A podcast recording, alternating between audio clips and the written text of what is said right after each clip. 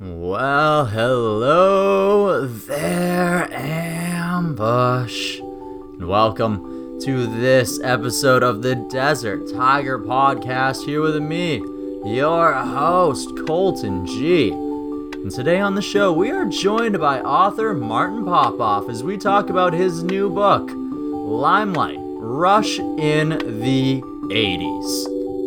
Yes, prestigious Canadian journalist, critic, and author Martin Popoff is joining us here today. He is the author of over 90 books. He was the co founder of Brave Words and Bloody Knuckles, a magazine on heavy metal which ran for 15 years. And well, Martin also happens to be one of the premier researchers on the group Rush. He wrote their 2003 authorized biography, Contents Under Pressure.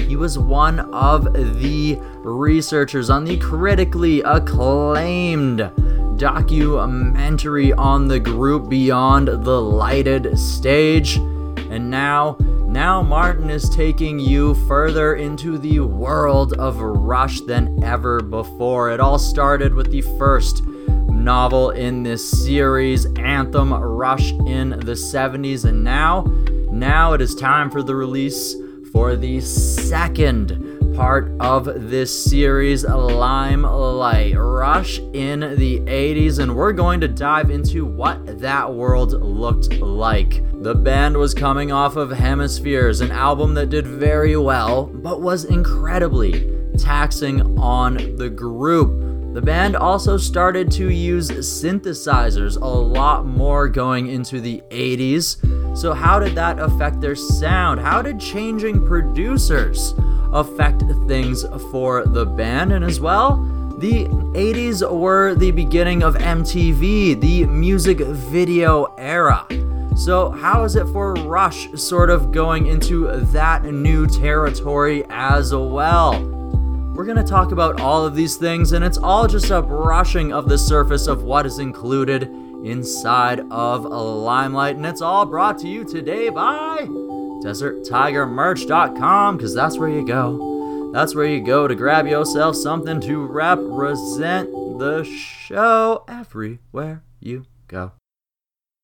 And now I believe it is time that we jumped into this conversation with acclaimed author Martin Popoff. The Desert Tiger Podcast. Hey, how are you, Colton? I am fantastic. How are you doing, Martin? Good. Okay, so what are we talking about? Rush? No, I I would love to do that. Okay, sure, let's do it. All right. Well, I mean, Today we're bringing us together to talk about your second book in this latest collection of Rush written material that you have graced this world with. This is Limelight, Rush in the 80s, your first book, Anthem. Rush in the 70s, released earlier this year. You have another one coming out in 2021. So, I mean, for some of the audience that maybe doesn't know, you're pretty much one of the premier researchers, not only in rock music, metal music, but in Rush history. You've also released three books prior to this. So, what brought in this new reiteration of Rush literature? Well, um, so the first book was called Contents Under Pressure, and that goes back to 2003. And uh, it was an authorized official Rush biography, but it was pretty short. It was a it was a full color book throughout, but only I think 60 something thousand words. And then yeah, I did an illustrated history, which was a different thing, and then I did an album by album, which is a really weird format where I just got a bunch of Rush fans, you know, as famous as possible, and we just kind of went through every studio album Q&A, and I did five books like that on different bands. But then what happened was I also worked on the Rush movie, um, Beyond the Lighted Stage, and you know I was there full time for nine months on that thing at, at the front end at the uh, at the research and writing team end of it.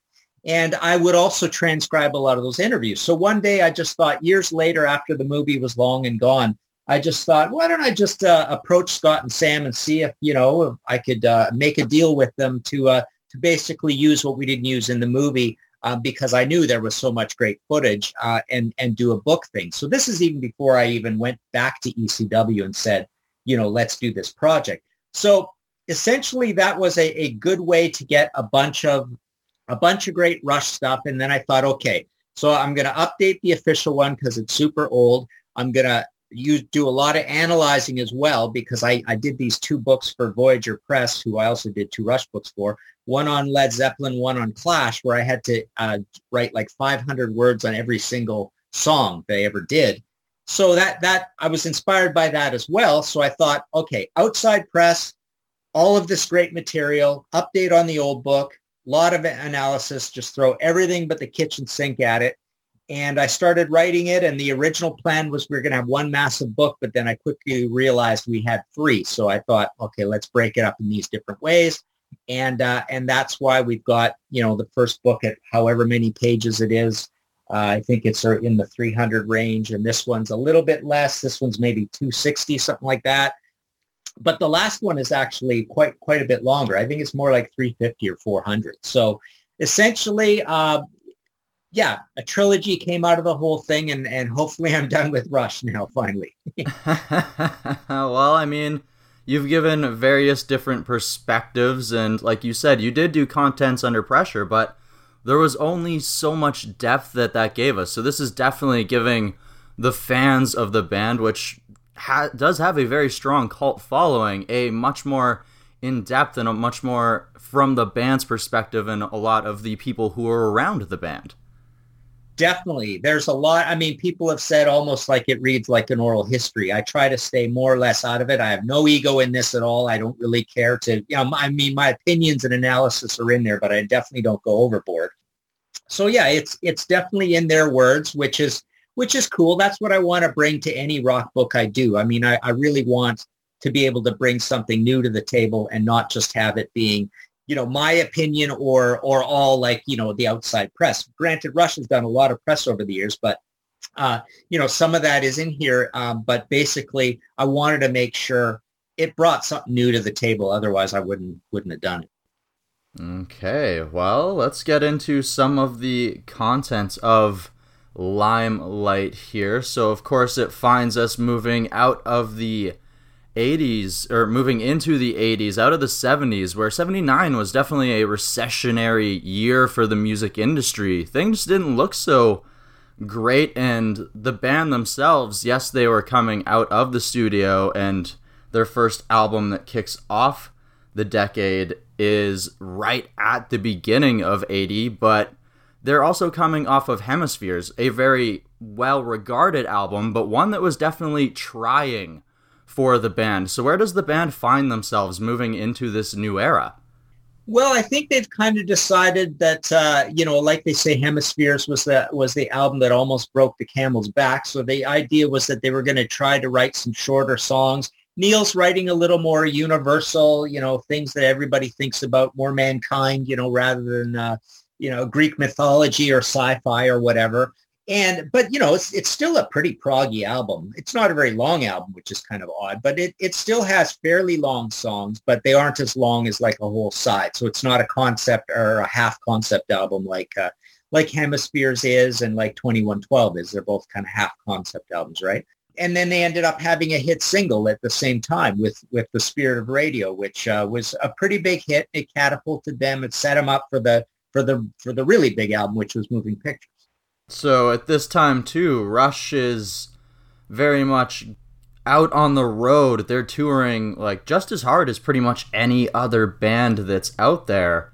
They're putting a lot of money into their stage presence and finally with moving pictures as well. They're finally starting to get to that level where they're headlining and they're touring and how did that sort of affect everything? Yeah, at, at this point they are pretty much headliners. No more, you know, having to deal with Aerosmith or Kiss or whatever. Um, or Uriah Heep, uh, you know, in the early years, who were, by the way, quite good good to them. I'm, I'm a big Heep fan as well, but uh, they they basically um, they are headliners. They're moving in, you know, from the from the B City hockey barns into the A City hockey barns, as it were, right? Playing playing to, uh, you know, 15, 16,000 people, I suppose. Well, I mean, definitely as, as moving pictures uh, is happening. Uh, and they're a headliner and they never look back. They never become not a headliner again. And yeah, they were, they were pretty good at, uh, you know, this generosity towards the fans of really actually reinvesting a lot of their money in the show. So very quickly, um, you know, with, with not a lot of people really noticing or, or giving them credit for this, but very quickly they, um, they became uh, a band that actually had one of the bigger shows eventually. You know, with a lot of technology and stuff, they added a lot of video and stuff. They were pioneers for that. But yeah, so at this point, they're they're essentially a headliner act, and they've got backup bands. And then as you move even further forward into the 90s and stuff, they eventually get to an evening with Rush where they're playing three hours with no backup band, right? But at this point, they're they're basically uh, you know the it band. You know, from moving pictures into signals they're essentially a, a, a, pretty darn big band, you know, as, as big as any of those uh, hardworking, you know, upper me- medium tier bands. They aren't, they aren't uh, the Rolling Stones or anything like that, but they're, but they're a, a, a fairly popular band at this point. Okay. So of course you mentioned that the group is sort of transitioning sounds as well. They were the pioneers of progressive metal, you have said in the past. And now they're sort of morphing more into progressive rock, almost a pop sound with the introduction of keyboards throughout the 80s. What brought on of this new technology throughout this decade?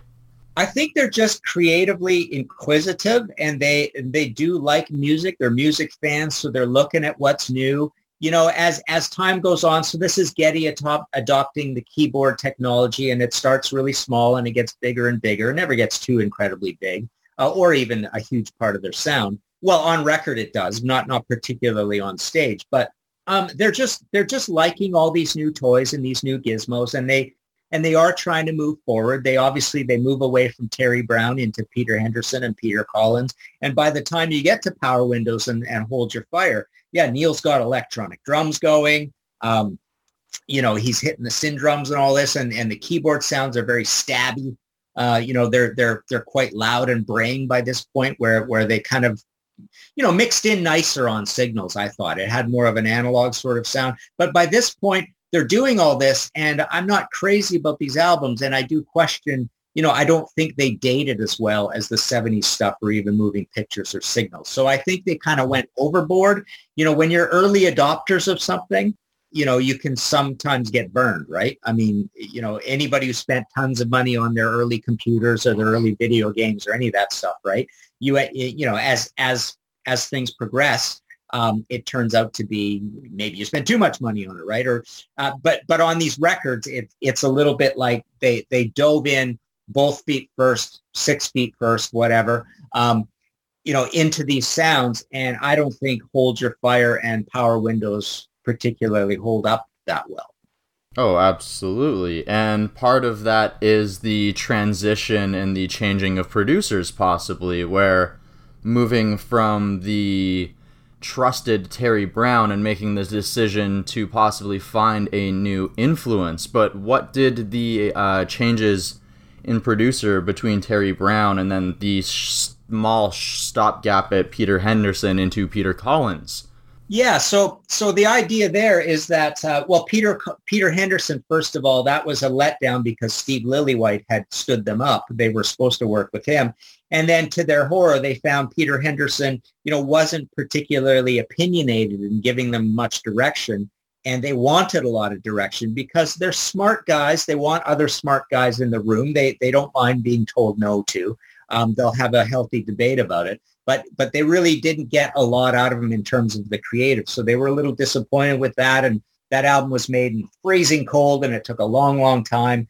But you move on to Peter Collins, and here, you know, he he's called Mr. Big, right? So he is opinionated, and he and he there are certain things about Rush he didn't like, and and they would uh, they would cede to his his wishes sometimes, and and he would get his way, and he would bring this English new wave sensibility to the band, and uh, and they still look back on those albums fondly. I mean, they don't they don't look back on them as as uh, badly as a curmudgeonly old 70s headbanging fan would.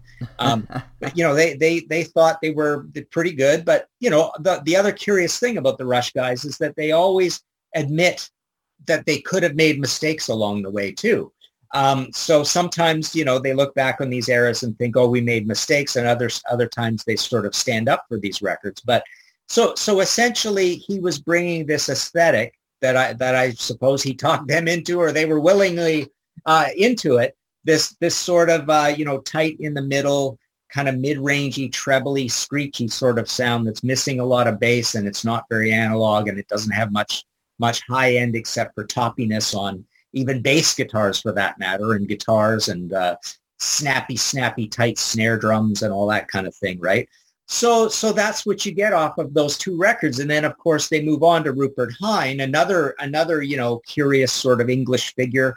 They, they, that's an odd choice, and things don't really change particularly much. I mean, they they do talk about that last record, Presto, as being more of a um, a songwriter record, a singing record. Uh, I guess Geddy's really toning down the singing somewhat uh, progressively over time, but but really, I don't think the sound is all that much bigger, and I think the keyboards are still sort of there. It, it's still kind of tiny sounding, right? So you know, I, am not I'm not a big fan of that record all that much either. And then they kind of do the same thing with Roll the Bones again. But uh, yeah, so that's your that's your sort of um, producer throughput. I mean, again, I guess the recap is is that they, they want creative people in the room because they want healthy discussion.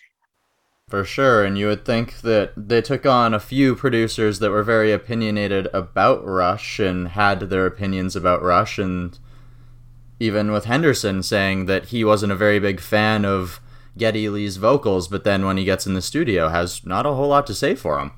Yeah, and Peter Collins, I think, said kind of the same thing. And so, you know, Rush is happy with someone not coming from that progressive handlebar mustache, progressive metal 70s thing because they, they do want a, a fresh look at things. It's almost like Rush is, is subliminally saying, you know, make us not sound like Rush. Uh, you know, give give us something, give us something different to do here, and that's and that's them just being creatively fearless and moving forward. Hmm. Absolutely, and you have to do that as a musician, and sometimes those albums are collections of who these individuals are at these times too. Yep. Yep. And their videos reflect that, and their and their wardrobe and their haircuts and everything reflect a kind of an embracing of the '80s, uh, for for better or worse. And you know, I think the verdict is still out uh, you know, maybe the 80s will be cool once again at some point, but it but it so far hasn't happened. I don't think uh, along the way. The 70s became cool again, but I'm I'm not sure. I, I guess the 80s still has uh, has to have its time. Like maybe maybe in 20 years these will be looked at as the absolute coolest records Rush ever did. Mm-hmm. There's small 80s influences making their way into some forms of music right now, but we'll see exactly how far they go. Yeah, yeah. yeah, for sure. So you mentioned the music videos, and the 80s was definitely the birth of MTV in that generation. And you also mentioned that the band, through numerous ways, either through the keyboards or with stage presence, were definitely jumping feet first in with a lot of things. Do you feel that music videos were they also tackled this way? Yeah, and I think they did a pretty good job of it. I mean, they do have some embarrassing things and some, you know, some early uses of technology that, that don't look so great now. But, uh, you know, it, it was pretty cool that Rush got in with the videos pretty early on and they got played a lot, especially up here in Canada, because we had our own MTV up here called Much Music, which was just as powerful in Canada as uh, to Canadians as as much or MTV was in the states, right? Yes. Um, you know, Rush being Canadian, I mean, they I'm I'm sure they got much more play up here, but Rush Rush did well in the states too. That's the other thing. I mean, they just they just went to the states and just hammered on the states all the time. I mean, uh, I, I I swear, like many many Rush fans probably think they're an American band, although Rush fans are pretty, pretty knowledgeable about things too, right? But uh, but no, I, I I think getting in on the videos and putting a lot of sweat ethic ethic into them um, has has turned out some some pretty iconic video work. And you know, so they got their piece of the pie. They got their piece of the promotional action out of videos. It wasn't that they they missed an opportunity there. They they they got in and took took advantage of that opportunity. Okay, for sure. Um, you mentioned that maybe some of you 80s or 70s metalheads who had adopted the band early maybe were getting frustrated with some of the new albums. Maybe sales were being affected. Was part of that uh, touring schedule through the United States part of what helped keep the band afloat, help them keep successful? Absolutely, or it actually is the success in a way. I mean, uh, literally, Rush has a little bit of a bit different business model. It's not terribly different, but basically, Rush, because they put so much into their show and they were so good live and they had the video and they had all sorts of stuff to keep people entertained, they quietly sold lots and lots and lots of tickets even when their record sales were, were going down. Um, so so they they did quite well out there. So it almost was their living playing live, right? Um, because the records, you know, were were falling into that going gold situation in the states, whereas before it was multi platinum and platinum. It it had dropped off.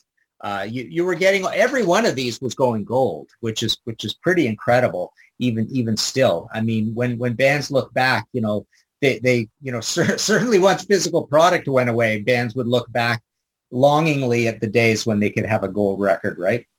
Uh, but mm-hmm. Rush was was definitely doing that all the time. So so you're right. You make a good point.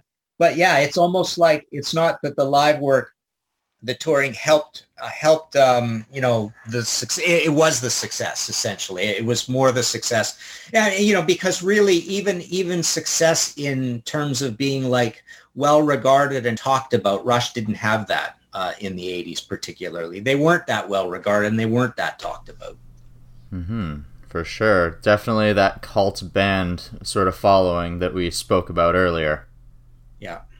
Mm-hmm. So I want to also speak just about the songwriting and one of what is considered Rush's biggest songs in Tom Sawyer, and of course this song had a little bit of inspiration from a Canadian poet who the band found through tour mates Max Webster, Pye Dubois. So let's talk a little bit about uh, Louis the Lawyer, Tom Sawyer. Yeah, so Pye Dubois is the lyricist for Max Webster. I mean, he's basically the the the fifth member of the band. Hang on, one, two, three, four. Uh, yeah, something like that. he's either sixth or fifth. Anyways, he, he, he wrote he wrote basically about I would say 75% of all the lyrics for Max Webster. He's a good buddy of mine. I talk to him all the time. Um, but he, um, so and he was always on tour with them anyway. So it's it's not not exactly like they found him or discovered him. He was just always there. They knew him as much as everybody else. He's just a buddy of the band right? Because max webster is supporting uh, rush on all those early tours. Um, so they're all buddies. They're all on the same record label uh, same management. You know they're all, they're all from toronto. So essentially um, it just turned out one day that Pye had a bunch of his lyrics and Neil was there. I think this might have been at the Battle Scar session, which is which is uh, a, a, song that Rush and Max Webster literally play together, and it's on a Max Webster album, right? Their last album, Universal Juveniles, and um, and basically, you know, oh, what are you working on? Oh, I got this. Oh, maybe we can collaborate or whatever. And and um, so it turned out to be the first of I I think it's four, five, or six songs, maybe four-ish, five-ish. I can't remember. But essentially, um, there's there's this little handful of songs through the Rush catalog that are that are you know lyrics by Neil and Pye combined, right? Uh, a co-credit, and essentially that has to happen. Um, I'm I'm realizing more so why now because I'm kind of helping Pye. We're we're possibly going to put together like a book of his poetry, oh, his wow. non his non lyrics. Um, but so I'm kind of editing him right now, and I see what that process is like. It's exactly how Neil told me it was like. It's like you get a whole bunch of stuff and it's just disparate lines here or there or whatever and you have to really hammer it into shape. So neil would have had to do quite a quite a rewrite job and an edit job to turn that into a song you know n- notwithstanding the fact that now you got to you know give it to a singer to sing and it's got to be in a rock and roll album right? So so there's a lot of work that has to go into it um, and so so they co-wrote uh, you know what turned out to be rush's biggest song which is really cool Absolutely. Wow, we've covered quite a few stories through this 80s journey, but this is only a cover. There's so much more inside of Limelight, inside of Anthem, and I'm like you said, inside of Driven, which is coming up, Rush in the 90s in the end. Yeah, that's uh, that's like I say the longest of all these books, and because it does cover 25 years, right? And and obviously some unfortunate tragedies and Neil dying. We just got to change that right at the end because that book's been written for a long, long time.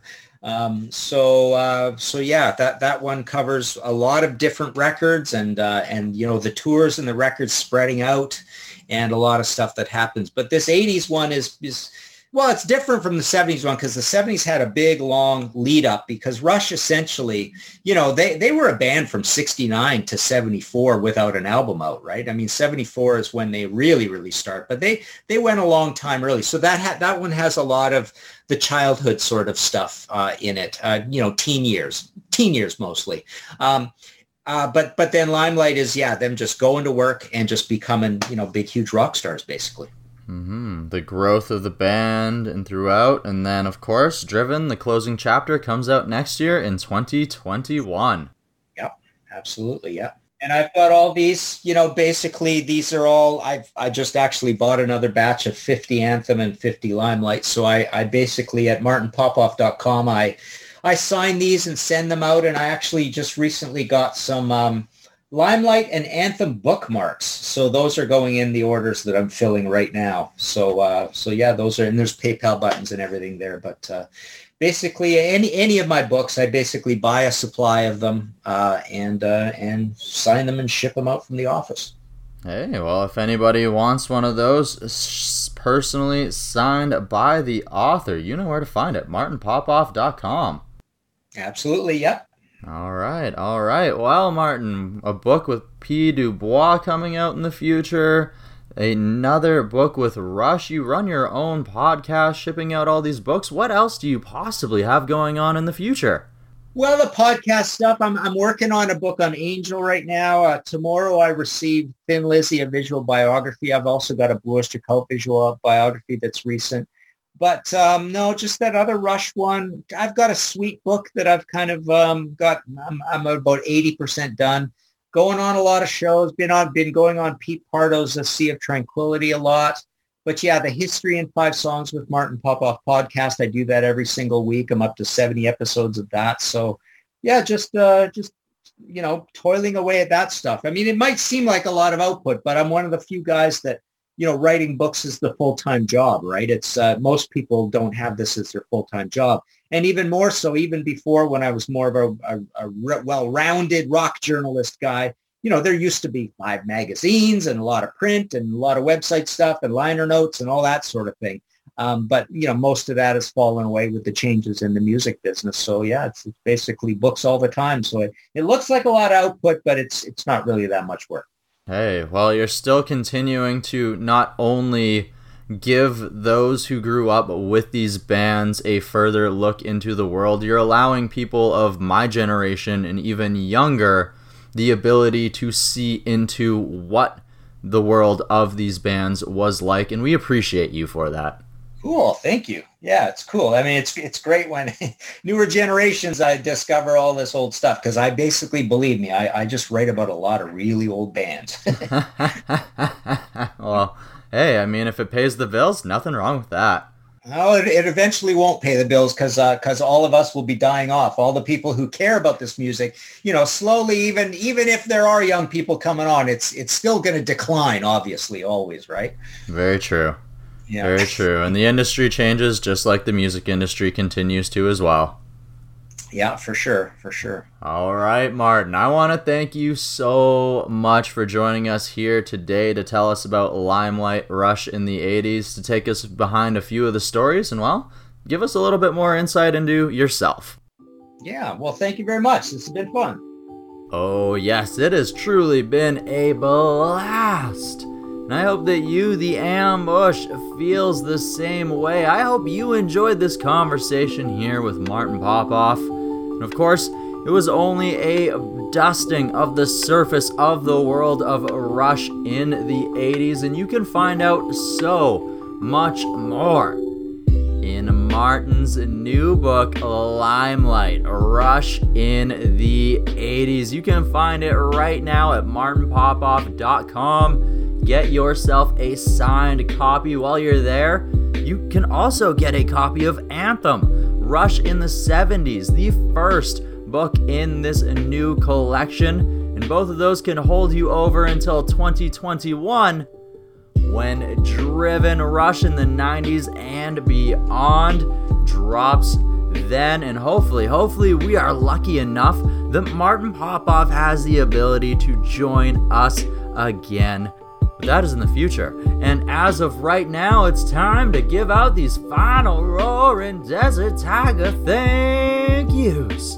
And we're gonna start it off with a roaring DTP thank you to Martin Popoff for joining us here today to take us into the world of a Rush in the 80s.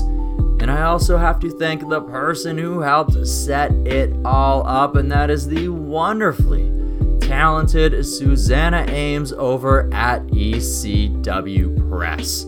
Last but not least, the final roar roaring DTP thank you goes to you, the loyal, dedicated ambush, for tuning into this episode of the podcast, for continuing to tune into episodes of the podcast as we shift into two episodes a week here into what is year four of Desert Tiger. We love you for it. If you haven't joined up with the ambush yet, it is so, so easy. All you have to do is hit subscribe on the podcast service you are using right now. You can also help the show grow by giving us a big old five star review.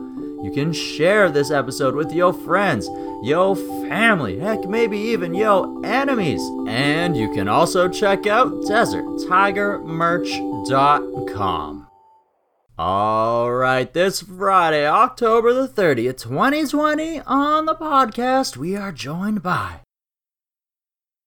Neva, as we speak to her about her self titled debut EP and the singles The Road that has led her to this point. But until then, until then, you know what it is. You know what I want you to do. I want you to go out there and find your oasis, to find your mountaintop, to find the thing that makes your heart sing to its fullest glory and capacity. Find that thing, craft it, hone it, grow with it. And then once you grow with it, you let that roar out across that canyon, out across that waterfront, and you show everyone just how powerful your roar is and just how beautiful you are capable of being because sometimes we don't hear it enough, so I'm going to say it again. You best believe it. You are beautiful. And until next week, bye bye. And remember that some are born to move the world, to live their fantasies.